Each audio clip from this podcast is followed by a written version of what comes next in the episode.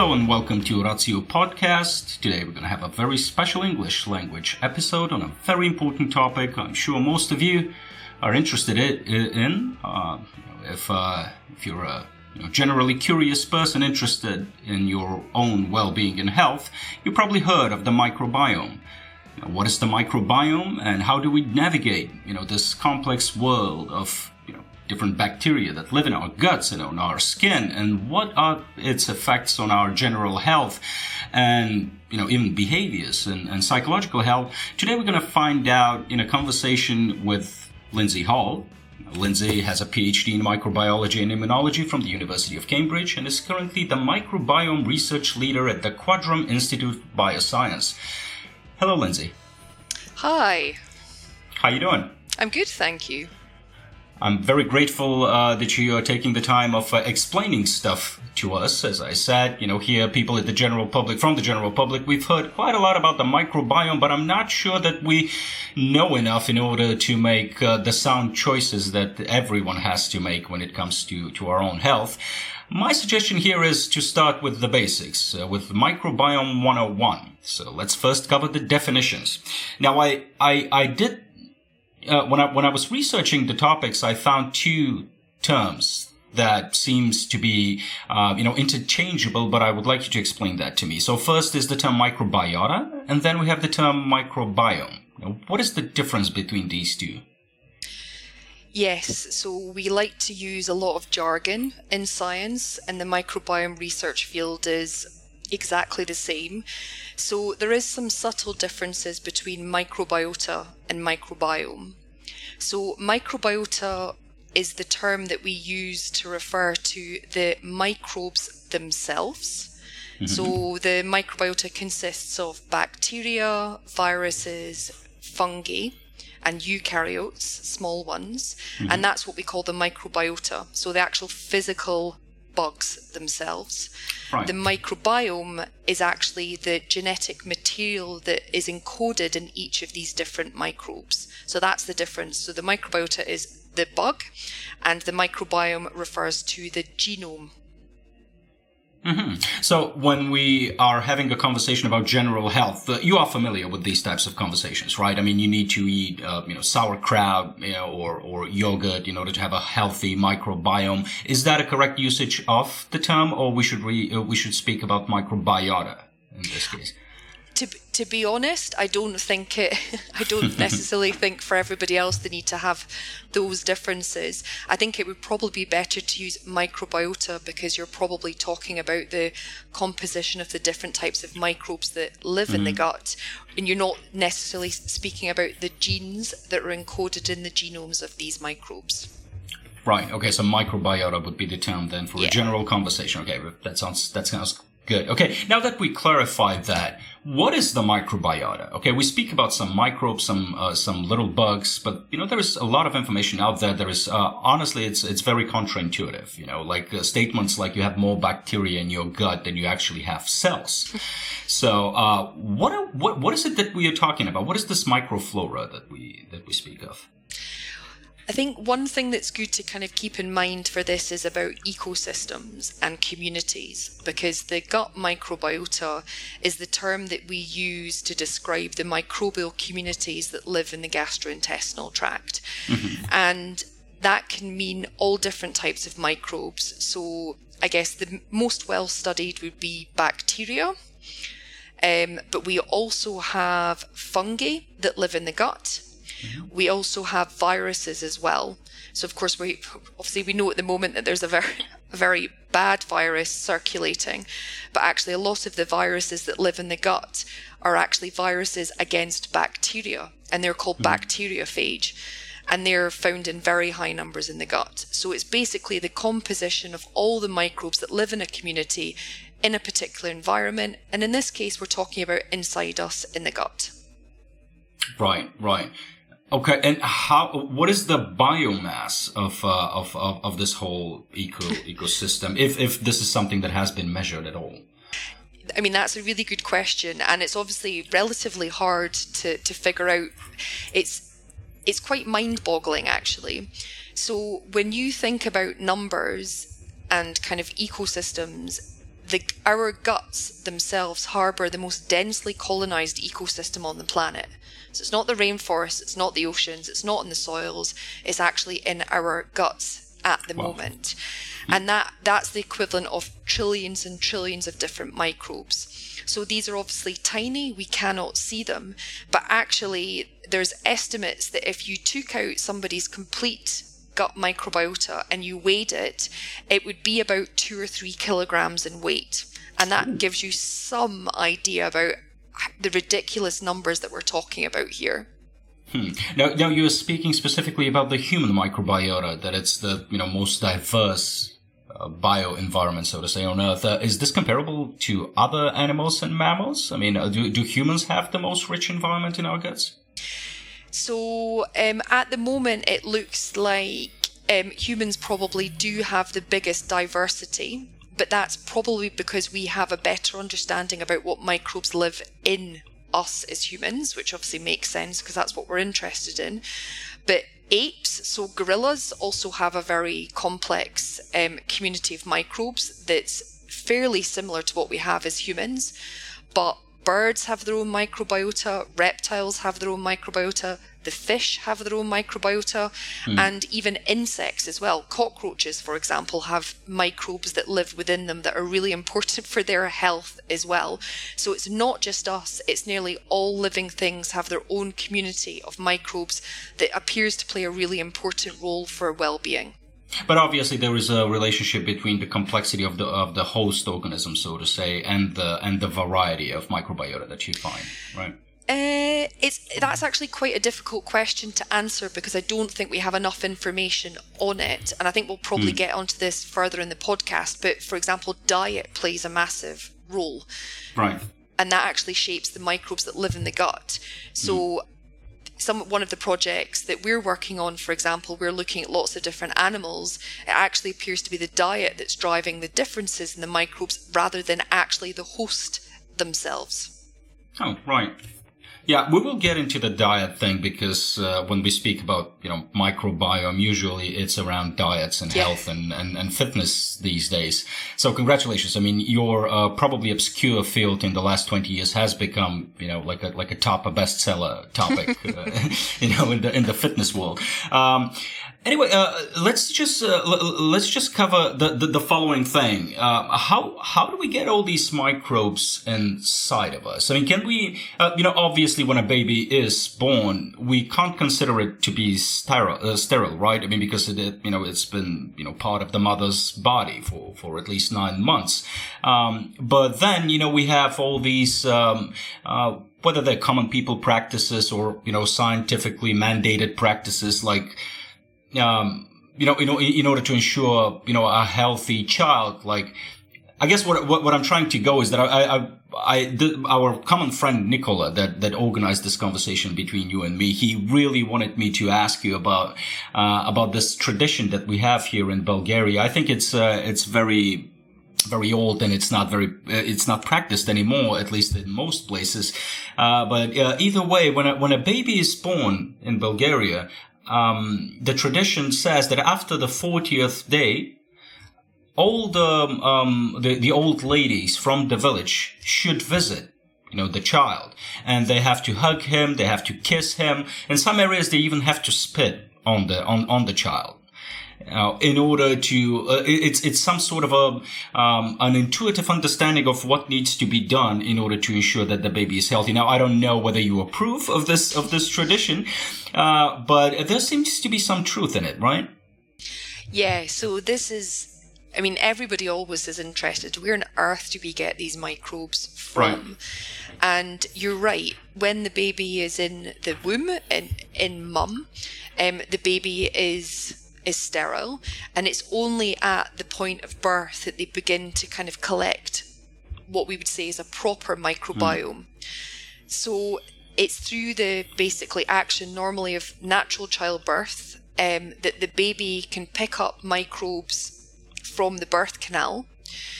And therefore, if a baby is not born kind of naturally and is maybe born by cesarean section, they bypass that first kind of inoculation of microbes. Mm-hmm. And the microbes that that baby is first exposed to might be skin associated microbes or microbes that you get on the surface in hospitals, for example. So there's a couple of studies that have come out in the last 12 to 18 months that have indicated that vaginally delivered or naturally delivered babies have really quite a different starting microbiota in comparison to babies born by caesarean section. Hmm. And that's obviously the first inoculum, okay? So that's a very specific number and different types of microbes. But this community evolves as the baby ages, and that's really interesting. You saying about the, the 40 days in Bulgaria, mm-hmm. and basically the community comes together to, to see the baby. Because mm-hmm. one of the other major ways that we collect microbes is from the environment and from families, from grandparents, from siblings, even from pets. Right. So that's fairly well known. So these microbes can also be transferred that way as well, which makes complete complete sense. Right. Um, now, when we speak about the exposure to the environment, now I have two kids as well. We live in an urban environment. You know, we don't have a, a pet. We have uh, a lot of pollution, obviously, uh, but it's not really a very biodiverse environment, so to say. So, is is there any truth in the saying that you know farm kids are generally healthier than those uh, from urban areas? And if that's true, then why? Yeah, so I guess that kind of harks back to a hypothesis that was put forward, um, I guess, many years ago now called the hygiene hypothesis, mm-hmm. which basically was, yeah, as you say, kids that live maybe in cities versus kids that are brought up, up on a farm, they're different. Um, and this is partly to do with environment, but we also think it's to do with diet and other factors like exposure to antibiotics.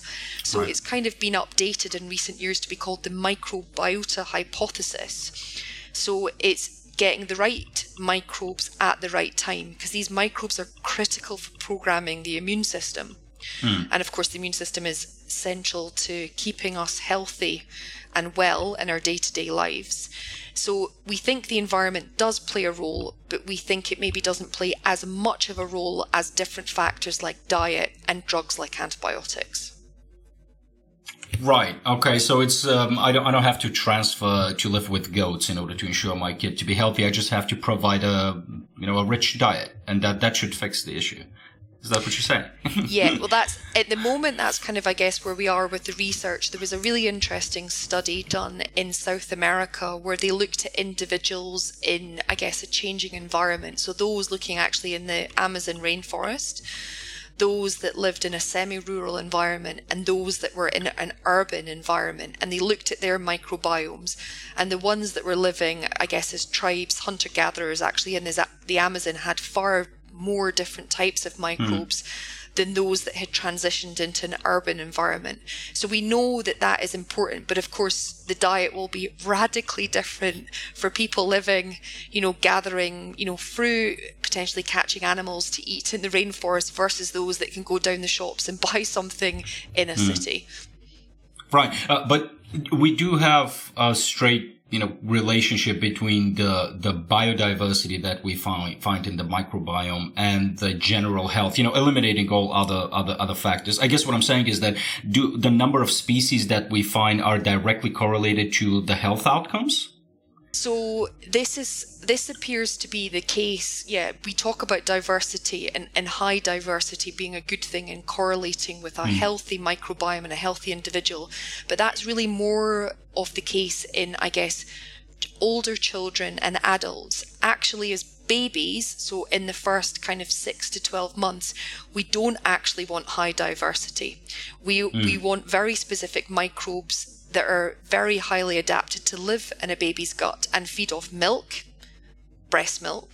Mm-hmm. And actually, low diversity for babies is good. But when the baby starts eating solid food and increasing the different types of um, food that it takes into the gut, then we get an explosion in diversity. And mm. that is what we want to see as the child grows older, and also what we want to see as us as adults. Right. Uh, let's explore this relationship between the, the, the, microbiome and health because I'm not sure I, I I, I can really understand how this, the microbiome um, interacts, so to say, with our immune system. Can, can you can you explain how that works? Yeah, it's um, it's a it's a fairly um, I guess complex process, hmm. which is maybe no surprise because we're talking about so many different types of microbes and we're talking about all of the cells in our own bodies. But we know that the microbiota is really important for programming the immune system. And we basically know that because it almost talks to our own cells. So, for example, if we think about the gut, um, in the gut we have a single cell layer barrier called the gut epithelium. Mm-hmm. And the microbes are obviously very in very close contact with these host cells. And the microbes are actually able to feed these cells to strengthen the barrier to make sure the gut is very healthy. And they're also able to provide specific cues that program the epithelial cells to be more healthy and to potentially fight off any pathogenic bacteria that might get into the gut, like salmonella, for example, as we know mm. is nobody wants salmonella because it cause, causes horrible gastroenteritis. Um, so basically, we've almost got this evolutionary relationship between us as the host and ourselves and the microbes. We hopefully live in harmony in the gut, and actually, these microbes are completely central to programming our immune systems.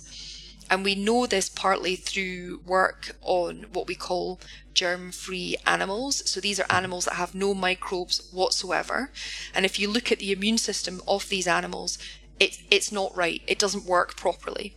It's only when you introduce beneficial gut microbiota members that you get this normal immune programming and it means that the animal is then healthy. So we're speaking uh, because you know sterile uh, animals. This is essentially factory farming animals. Is that is that what you're referring to? No sorry it wouldn't be so no to clarify it would be it would be animals that we would use in our research. So they oh, would right, be okay. born kind of by i guess caesarean section and they'd be born in a bubble.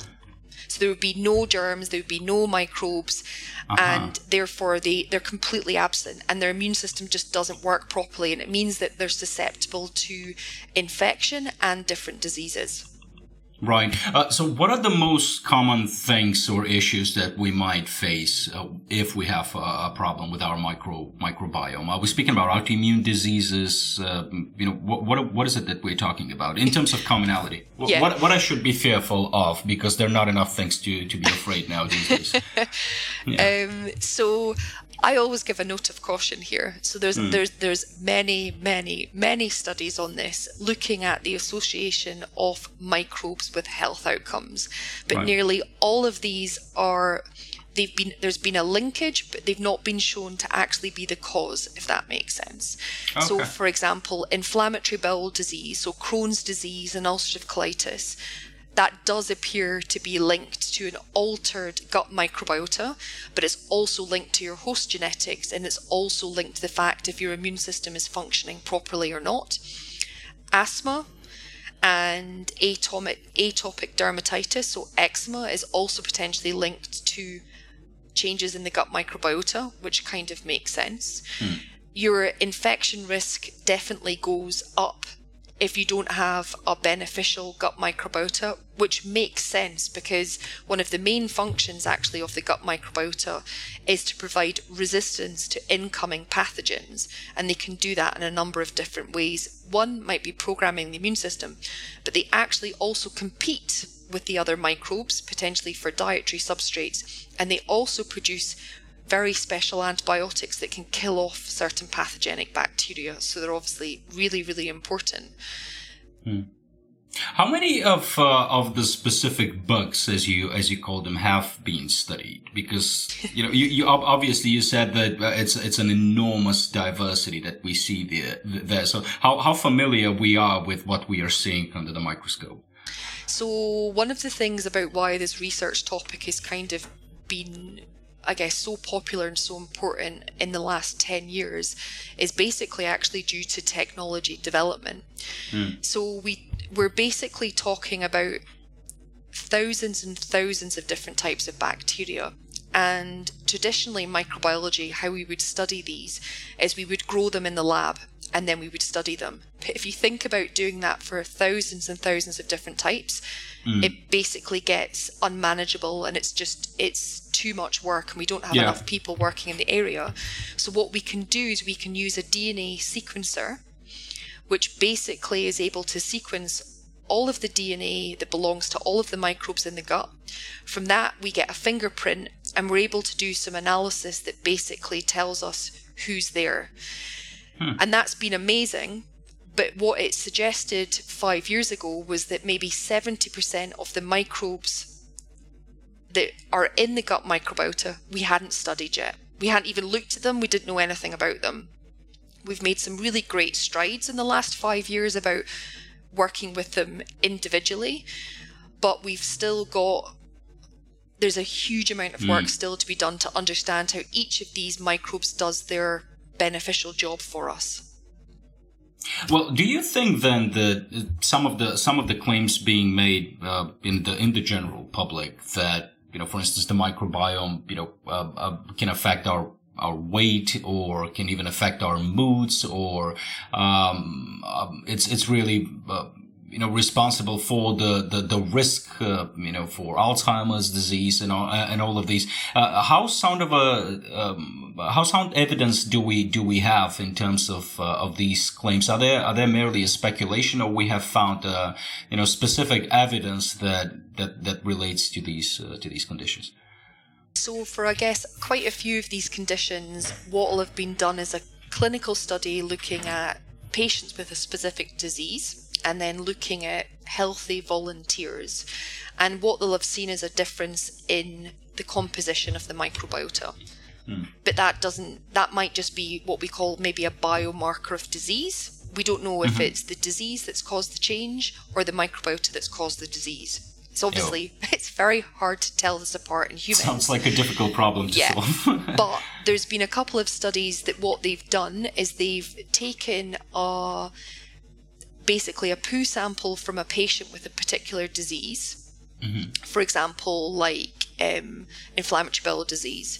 And what they've done is they've transplanted that into a research animal, into like a germ free animal, one of the ones I just mentioned. And then what they're able to see is that some of the disease symptoms that would be very common in human patients, we can see them being manifested in these animals. So that right. would suggest that just by transferring these microbes, we can cause disease in otherwise healthy animals. But so, can you pinpoint to the specific bacteria that is causing that?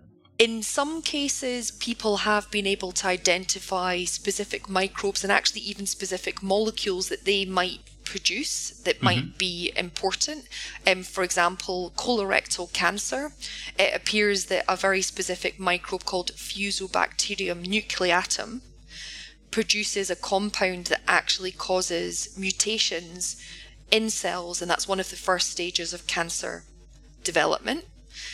Um, on the flip side of that, there's some recent work showing that bifidobacterium, so these are one of the beneficial microbiota mm-hmm. members, they can produce specific compounds that actually enhance the immune system and uh, enhance the immune system's basically working with immune checkpoint inhibitors, which are used more often now for cancer immunotherapy, and they actually enhance the responsiveness of that. But the problem with those studies at the moment is they've all been done in animals and there's not very much work being done in humans. And as we know, we're not mice, we're mm-hmm. very different, and that's why a lot more work has to be done in this area. Do you see? Do you have the same issues that you know geneticists face when um, when they uncover, for example, a gene that is uh, one of the causes of a certain disease, but at the same time it's essential for um, you know the, the, the work of uh, of another system, so to say. So when you say, okay, we have pinpoint to this um, you know, vile bacteria that has the name of a Marvel supervillain, to be honest. And uh, if we eliminate this this specific species from our microbiome, do we expect you know issues to come out of that, or? I mean, that's a really, really good question. So, we kind of when we talk about like this is going back to the diversity thing and it's everything working together in an ecosystem right.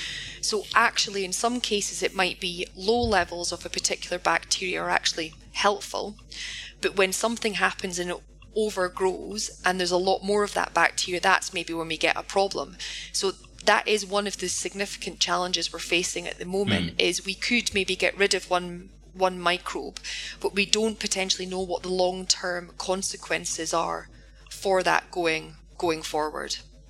You know, Lindsay, it's uh, it's it's so depressing every time we speak with this uh, with an expert in a certain field when you know things seem you know to be very straightforward, and then you realize that science really um, you know swims, so to say, in uncertainty. it's like there are so many unknowns, and it's so complex that making a simple statement, you know, can be can be difficult, you know, with the to, to, to do it with certainty.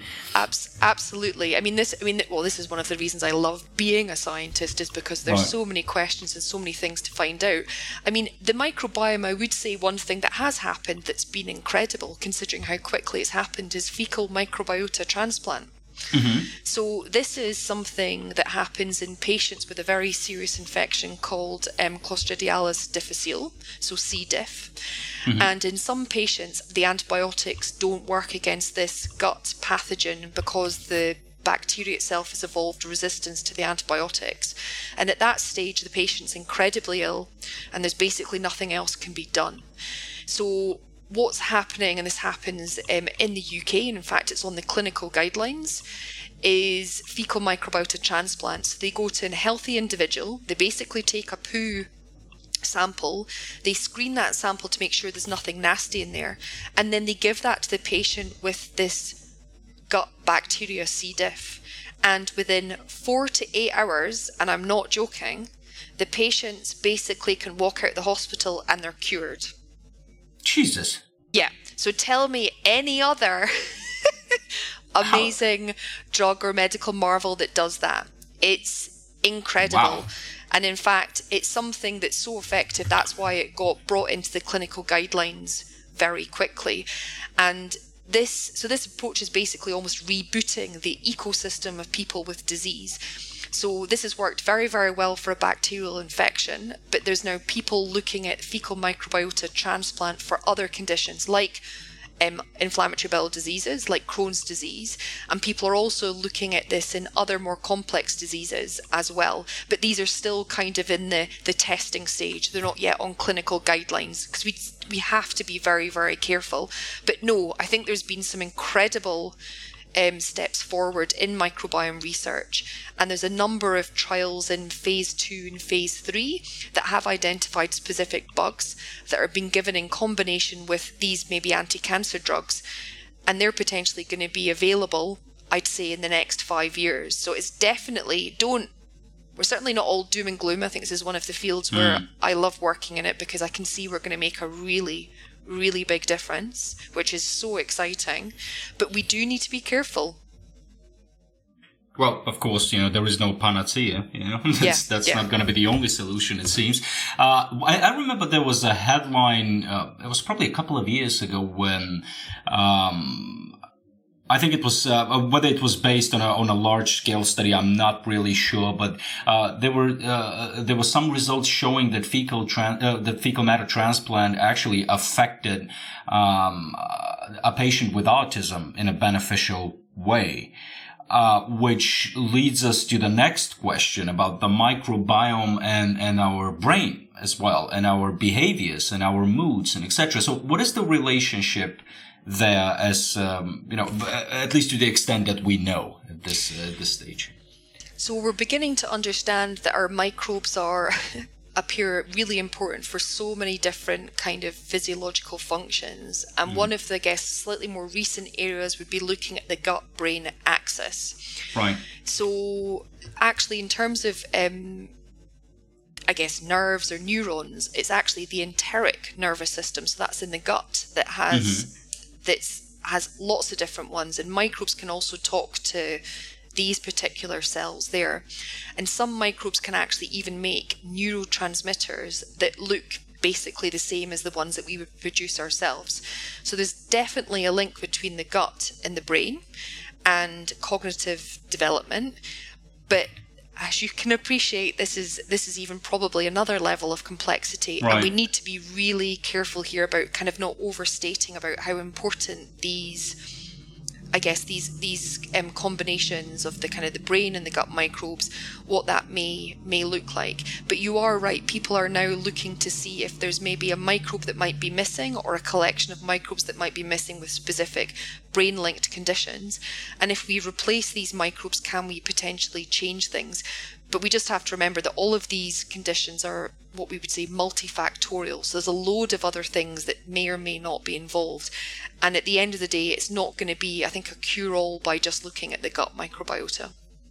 Right. Uh, would you mind just taking a step back and explain a little bit more about the the the the neurosystem in the gut? Um, I don't know if I phrased this uh, this right, but this this was really one of the things that came out a few years back, and it blew everybody's mind that all of a sudden our our, our stomachs have uh, have brains, you know, or something or something like that. Uh, so uh, are we are we speaking about uh, um, because there, there are claims being made that there are more neurons in the gut than in the than in the brain, which sounds you know pretty absurd. But I just want to get it get, get this out of the way. Can can you explain this new nervous system that we have in, in our guts? Yeah, so I guess the the enteric nervous system is like it is a nervous system, but it's it's almost I mean it's obviously linked to the brain, but it's different and it controls mm-hmm. a number of different things, like obviously actually the gut itself and its movement, blood flow, the immune cells in there, um, and also producing kind of hormones and other and, and other kind of compounds as well. So it is really, really important and it lines the whole way along the gastrointestinal tract. Um, and there's actually a very big, I guess, telephone line although everyone's mm-hmm. on mobiles now, um, I guess a Wi-Fi network that links the, the gut and the brain called the vagus nerve, and that's probably one of the main ways that the the gut and the brain communicate with each other. People have shown, for example, again in animals, if you kind of snip that um, vagus nerve, then you no longer get any impact on brain function or behavior, for example. So it is really, really important. Again, it's because it's such a complex kind of system. Again, the nervous system, not even thinking about the gut microbiota. People are beginning to um, look at that in more detail as well, but there's still quite a lot of work to be done done on that. You know, it's it's it's really mind-boggling sometimes when you hear the promise that a certain field has, you know, and, and, and then you see that it, it, doesn't, the funding that it receives doesn't at all corresponds to, uh, to its importance, at least, you know, on the first side. And it's shocking to me. Yeah, it's, I mean, it's one of the things we always need to be careful is about not overhyping because, I mean, I think mm-hmm. we need to be I, I mean, I don't want to come out and say stuff and get people like, especially people that have really kind of, you know, chronic or debil- debilitating diseases or conditions or right. loved ones that have that. We need to be really, really careful to make sure that, as you say, we, it's not the panacea and we're not going to come up with a cure for everybody, but we are really working hard in this area. But mm. part of these questions can kind of only be answered when we're developing, I said, new technologies or different things. Um, so we do we do need to be careful. I mean, we do get research funding. I mean, I love working in this, and this is one mm. of hmm. the reasons. I mean, who knew being a microbiologist as an undergraduate at the University of Glasgow in Scotland was absolutely the best career decision I ever made because the microbes are so important for so many different things and really we're still got so much research to do. So I love kind of leading a team that does this, but training the next generation of kind of microbiome scientists is so rewarding and so fantastic. Oh, it sounds so great to find someone who loves their job. You know, it doesn't it doesn't happen very often. So so congratulations on your on your life choices, uh, Lindsay. That's that sounds great. Uh, okay, let's get let's let's uh, let's get to the more you know practical practical things uh, that each one of us can can do. Now we we did speak quite a lot about the relationship between the diet and the microbiome. Now obviously uh, in in the research that is being done around the globe, I would assume that there is some metadata accumulated, uh, you know, that is, that, that has studied different populations around, around the world. So first, uh, what are the differences? Uh, are there any major differences that we're seeing across different populations? Um, let's say, uh, let's group them together. Let's say East Asia compared to Europe compared to the, to, to North America and Africa, something, something like that. So what do we, what do we see there first? So we we definitely see that there's fairly big differences in the types of microbes in these different populations. And if you look at that in a bit more detail, that definitely goes back to diet playing a huge role. which isn't completely shocking because, of course, Mm, right. whatever we eat goes into the gut and then it's available for gut microbes to also digest. But one of the big things um, that I guess would be maybe different with certain populations would be fiber. So there's been various studies looking again, kind of going back to, I guess, hunter gatherers or people that have a more traditional um, lifestyle. And their fiber intake is much, much higher than potentially what we have in Europe or in North America. And fiber is really interesting because it's actually a quite a complex, I guess, structure. And actually, we can't really digest that ourselves. It's the microbes that live in the gut actually do the digestion for us. So if you think about it, you're kind of selectively feeding the microbes that love eating fiber, and the less fiber you have, the less type, the less types of fiber eating microbes that are present in your gut. And we know that many of these microbes appear to be really important for programming the immune system. So there are big differences, um, and in fact, there was quite a fun study done with twins that looked at twins that had stayed in um, in Asia and Korea versus twins that had, had gone over to the US and of course the diet would be quite different.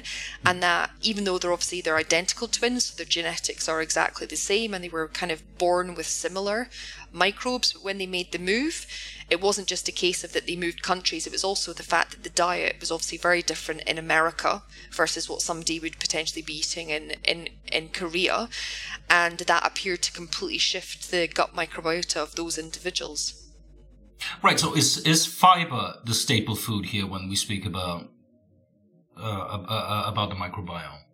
Fibers What- yeah fiber is really really important um but the uh, another thing that would also be really important would be um would be starch so people Right. So talk so the, about the, these are found in potatoes and Yeah, let's just yeah. give examples. Right. Okay. Mhm. And this is when people talk about diets and carbohydrates and no carbs, and that doesn't really mean anything, okay? you need to look at this in, in specific detail because actually, starch will resistant starch, and that's what you get after you've maybe boiled potatoes and then they're cold because the structure of the starch molecule is very different. That then means that only certain types of microbes love that and can digest it. So you're again kind of giving them their favorite food, which enables them to grow and start outcompeting maybe not as beneficial microbes as well.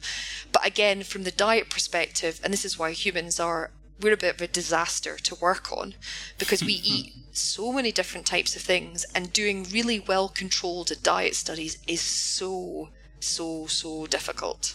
I can I can imagine. Yeah. How about uh, what what is the effect of meat on the on the microbiome? So there's if you look at um I guess people that are omnivores that eat meat and vegetable versus say vegetarian, the composition of the the gut microbiota is different, but again that's because the dietary I guess components coming into the individual's gut is different. Um people have looked at um, like at red meat and um, how that might impact the microbiota. But a lot of those studies have been done in animals, which is very artificial, only feeding somebody or proteins in red meat. That's not actually what you would have in real life, or hopefully Well, some not. s- some people have the carnivore diet now that they eat only that. So you can, you can find real life subjects now, odd people. Yeah, well, that, but you would need to have enough numbers and you would need to look at them Right. over a long period of time to see what would happen. This is the other thing for Yes. humans. We, in a, in a really good way, we live normally for a very long time, which means Mm. looking for disease development or how the microbes might cause that means that you Yes. have to do long term studies and following individuals all the Mm. way through. So I think for those things, I think we're still having we're still having a look at things. But we know that different components in fruit and vegetables that they do seem to selectively um, basically induce the growth of certain beneficial microbes.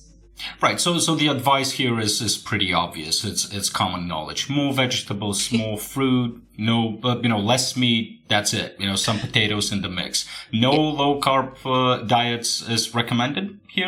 No, so I mean that's the th- what does that mean? Like I don't know what a low carb diet actually means. This is the, this is why I think specifics are really really important, and this is why I think looking at the gut microbiota and doing really well controlled trials, which I know a number of kind of colleagues are doing at the moment. Hopefully, they'll be able to give some really specific advice, which of course is what everybody wants to know. They're like, if I eat something specifically, what is that going to do to gut, my gut microbes, and what are going to be the health benefits mm. for me? But one thing that I that I guess I do myself is I've probably increased the fiber fiber intake in my diet, which is fine because it means that I get to eat more nice things, more fruit and veg. So that's only a positive thing. Sure, sure.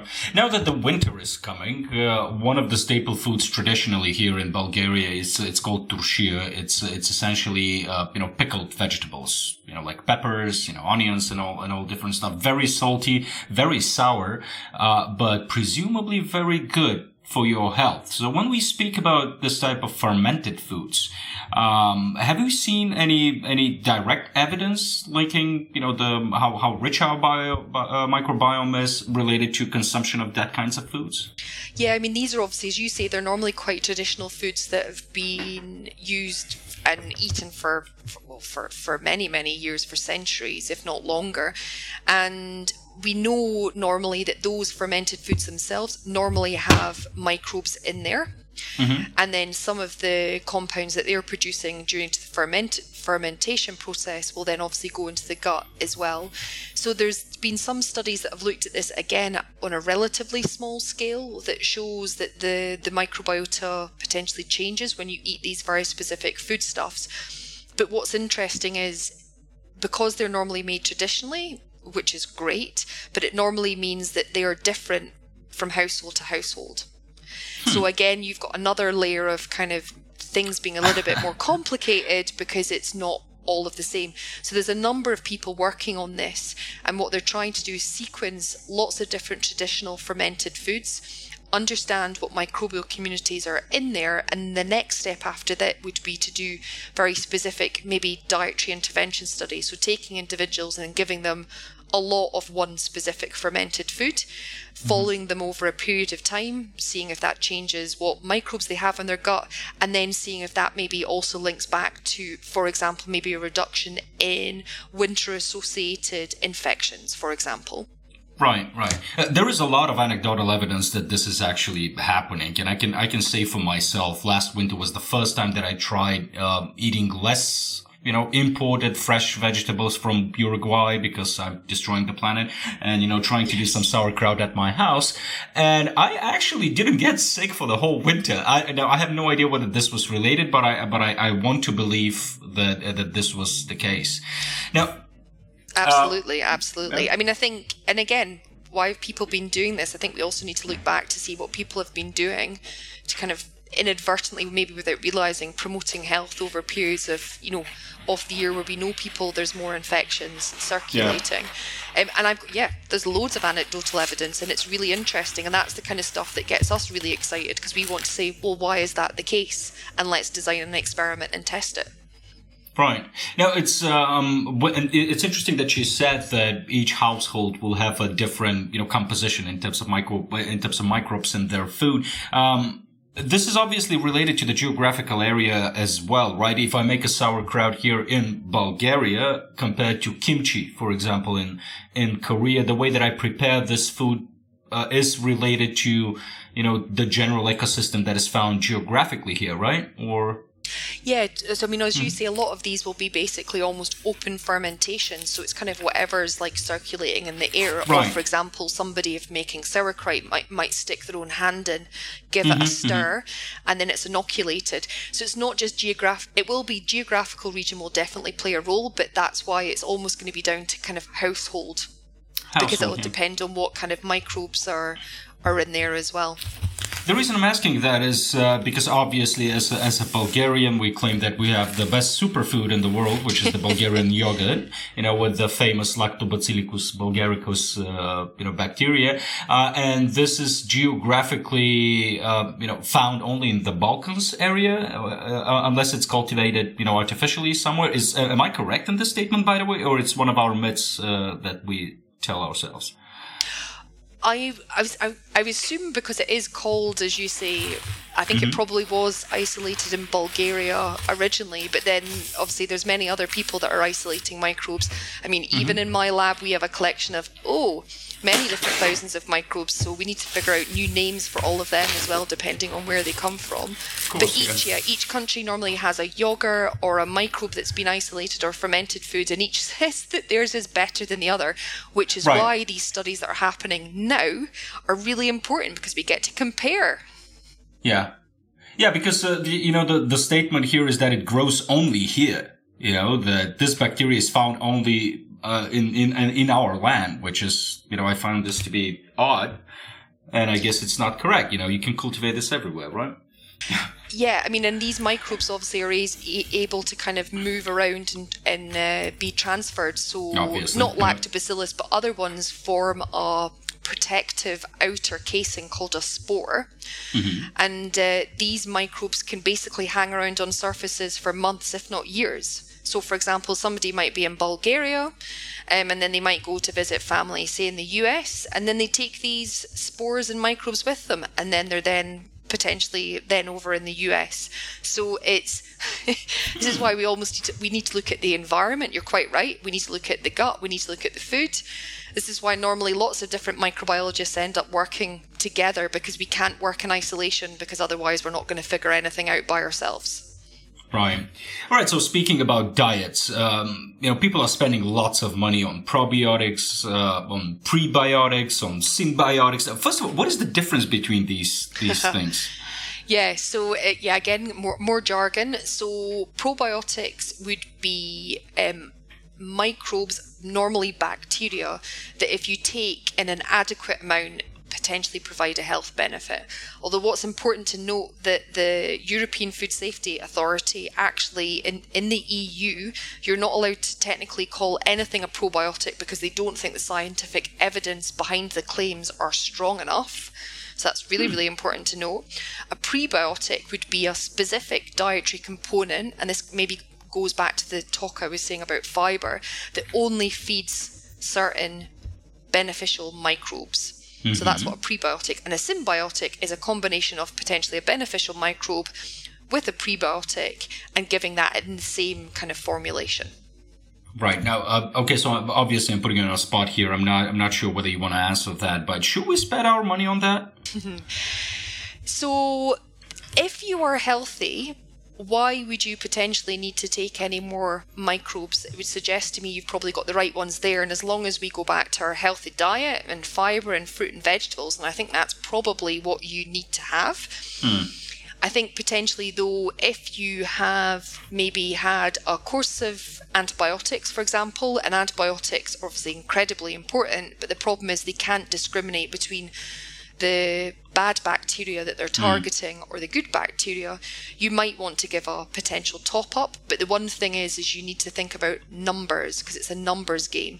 So a lot of the probiotics on the market, they might say they've got millions or billions of bacteria in that bottle, and that sounds if I was a million or a billionaire, then I would say I would be a very, very happy person. But unfortunately, in the field of microbiota, you need to be a trillionaire. so that's something that's really important to, to think about. Um, and in some cases, again, the studies have been done have been relatively small, so it's hard to give that probiotics or synbiotics or prebiotics are beneficial but in certain cases they appear to be very good. I mean, for example, we do a lot of work with premature babies that mm-hmm. have a different gut microbiota in comparison to babies that were born kind of at full term. And we've recently done some really interesting studies where we gave those premature babies um, microbes that they would be normally missing. So that would be bifidobacterium and lactobacillus. And what we were able to show is that when we supplemented the preterm babies, these beneficial bacteria were found to be in the gut and that also coincided with a reduction in potentially pathogenic microbes that might cause nasty infections in these fragile premature babies. And then, related to that, we did a study that showed that probiotic supplementation in a neonatal intensive care unit, this is where preterm babies are found in the hospital, we reduced the incidence of a really serious disease called necrotizing enterocolitis by a whopping 50%. Ooh, well done which is which is amazing because necrotizing enterocolitis has a fairly high mortality rate of 30 to 40%. So it's yeah. So in some cases, but that was we, what we did there was we we selectively thought about the probiotic or the strain of bifidobacterium and lactobacillus we were giving to the babies. And that's what's important. So that's why we need to understand the detail. Because when I talk about bifidobacterium, that almost means nothing because each different species, or even the next level down, which is known as a strain, their genetic material is different, which means that they will do a slightly different job. And therefore, if you're looking at somebody, a preterm baby, this bifidobacterium is very, very beneficial. But if you give it to an adult, it's not it's not going to make you ill, but it may not do anything. Right. So this is uh, uh, uh now that we're on the topic. Can you, can you tell us a little bit more about the, the, the work that your institute and you in particular are doing um, at this moment? So, the Quadram Institute is a food and health and gut microbiota research institute. So, there's lots of people looking at how the microbiota is potentially impacted by food and what that might mean in the short and longer term in terms of health outcomes. Um, for for the team, um, that I work with, we're mostly interested in the early life developmental window. Mm-hmm. Um, so, looking at babies, hence why we're looking at premature babies. And that's because, as I've mentioned previously, when you're born, you get your first inoculation of your microbes. So, I think understanding what happens at those very first kind of stages post birth is really important because it's not just important for baby's health, but it's also potentially really important for how that baby grows to be a healthy child and healthy adult. And also, which is really important, is when it when the individual ages that that person is actually healthy when they age as well because that's obviously we've got an aging we've got aging populations and what's really important is keeping people healthy and fit for as long long as possible. So you're saying that the first uh, initial steps that we that that we take with with the baby will determine what our health is going to be when uh, at the age of 75 you know all other things considered equal. So your immune system base most of it programs when you're a baby. So if you think about it those first interactions between your microbes and your own immune cells at those stages is really important. And there's lots of evidence now suggesting that mm. diet changes courses of antibiotics they seem to have an oversized role with respect to disease risk if it happens in the first six to 12 months than if it happens when you're an adult. Because your gut microbiota, when you're an adult, it's a fully formed, relatively stable ecosystem. And even if you change things, it changes a little bit, but it doesn't change that drastically. But if you're mm. a hmm. baby, things are just beginning to get going, you're collecting these beneficial microbes. So, for example, if you take a course of antibiotics, what might happen to those individuals is that they might get an extinction event. So, going back to the dinosaurs, so what yeah. they might happen is that they lose maybe a group of beneficial bacteria and they don't get it back again. Ever. Potentially ever, which is why we're really interested in looking at healthy babies seeing what's in them, and we're trying to rationally develop and design new, I guess, cocktails of bacteria given with the right diet that is able to help those babies that maybe for for many different reasons have maybe been exposed to lots of antibiotics, maybe born by cesarean section. Mm. And then we can say that's okay and have this basically this drug so moving beyond probiotics to what we call live biotherapeutic products, almost bugs as drugs, and giving them to potentially prevent or treat disease. Jesus, I mean, I, I, I mean, it's so so important. How do you live with yourself? that's that's incredible. You know, if you if you're successful, that's that's that's going to be an amazing life. you know? Yeah, no, no, no. I mean, I, I mean, absolutely. I mean, if even our preterm baby work has been like unbelievably fantastic. And we met one of the originally one of the babies that had been born very premature, um, born I think 23 or 24 weeks, tiny, 600 grams, very very at risk, um, and is now a really healthy three year old. You know, and it's just I mean that's incredibly amazing and rewarding, and mm. that's why we love doing microbiome research, we love being a microbiologist, but we do definitely in the team have the long term aim that we want to develop new therapies. And that's basically the goal and the drive. So, I mean, the science mm. is super cool and it's absolutely amazing, but also to do super cool science that's maybe going to make a difference. Right. Well, we are very lucky individuals.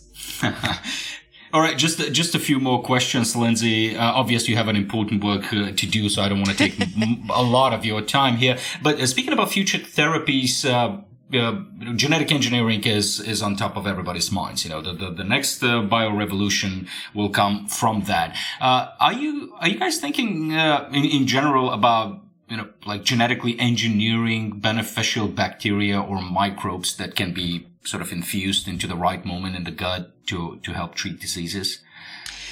Yes, I mean we do we do these studies um, with bacteria just I mean just for lab experiments because we want to understand how maybe a particular molecule produced by a bacteria programs a very specific immune population.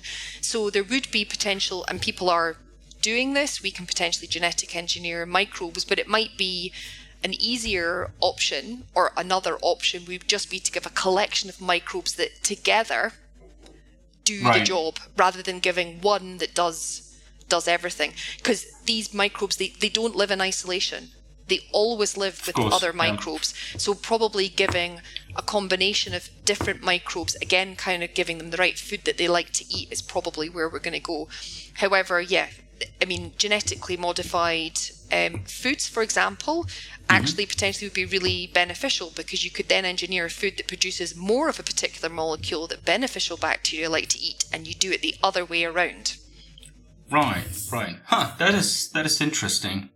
Huh. It's like I, I, imagined a metaphor here that, you know, we create Jesus, but we put him into the British Parliament. You know, it doesn't make any difference. like, you, know, you know, you, you need to have, you know, more, a more, a different approach here. Yeah, that, that sounds reasonable. Um, all right. I, I, uh, as a last question, I, I really want to ask you about your science outreach, uh, project because, uh, this, you're not only doing this important work, but you are also trying to, you know, popularize science, you know, something that we, uh, we share here as a, as a goal so can you can you tell us a little bit more about this project that you that you're currently running? Yeah, absolutely. Something I think that's really important as scientists is that we need to basically disseminate the knowledge that we're generating, get everyone else really excited about the science that we're doing, and also hopefully enthuse and inspire the next generation. So we've got a big project that's called Guardians of the Gut. Um, again, going back to back to Marvel, and and what we did for this project um, was we actually designed and built a giant walk-through gut that's interactive. So it's full of different LED lights, different colors that correspond to different microbes that do different jobs in our gut, in our bodies. And then you can learn about, by pressing different buttons, you can see how maybe if a born, baby's born by cesarean section, what microbes they might have versus a baby that's born in by a natural delivery, if a baby's formula fed, or if the baby's breastfed, or a combination of both, if you've had a course of antibiotics. And the kind of so we have like kind of a quiz that goes behind that, which is always good because it was kind of meant to be for the kids, but normally mm-hmm. it's the adults get that get their mind blown when we start talking about numbers. And actually, it's normally the kids that are far better clued up than the adults with respect to the to the science. Um, and then they get to kind of get, I guess, pooed out the other end of the gut, and then you get to find out about some of the really exciting research that's happening in the area. And most recently, that was obviously very interaction interactive. We've taken that to different science festivals, but we've also just developed a new, brand new classroom pack for younger children between kind of the ages of, I guess, um, 8, 9, 10. And that's, you can freely download that from our website, guardiansofthegut.org. Um, it's obviously in English, um, but basically, it's a, the teachers can use that as a three lesson um, classroom pack and they, there's interactive activities there's quizzes and it's the perfect way to kind of get kids thinking about what microbes, potentially also about what they're eating, and then also telling their friends and their families all about it. And for me, I would be super excited to have these kids coming through potentially in my lab in however many years' time. Hopefully, I won't have retired by then. I've still got a while to go. Um, and getting to see that they first kind of got enthusiastic by going to public outreach event. This is why I think right. it's really, really important. I, I just I just googled uh, uh, you know this uh, this column exhibition that you that you have. It looks really interesting, but I but, but I'm looking at a picture of you with Brian Cox here, so I'm, I'm really jealous here. yeah, but that I, was yeah that was kind of cool because we had yeah Brian uh, Cox came in yeah came into the gut and he was obviously talking about numbers in the context of space, and I was like Brian, we also do numbers. We're talking about trillions and trillions of microbes, so we had a really good fun discussion. yeah, it's like the trillions and trillions of stars. that's that's right. That's right. All right. Well, Lindsay, it's been it's been real fun. Uh, thank you very much uh, for taking the time with talking talking to me. I uh, I, I can't I can't overstate that that it's uh, that it's really. Uh, it's, re- it's really nice that, that people like you are around, you know, and working on, on, on on the problems that you work work on. I mean, we really rely on you guys to uh, to make things better. I mean, for Christ's sake, I work for the Coca Cola Corporation, you know, just so you know. so we need we need some balance in the universe. So. Uh, so I, I, really wish you uh, lots of success in your in your research and and and, and for your colleagues as well and, and your institute in general. And I and I thank you very much for, for your time here. Oh, well, I thank you very much and thank you for having me. Sure, thanks.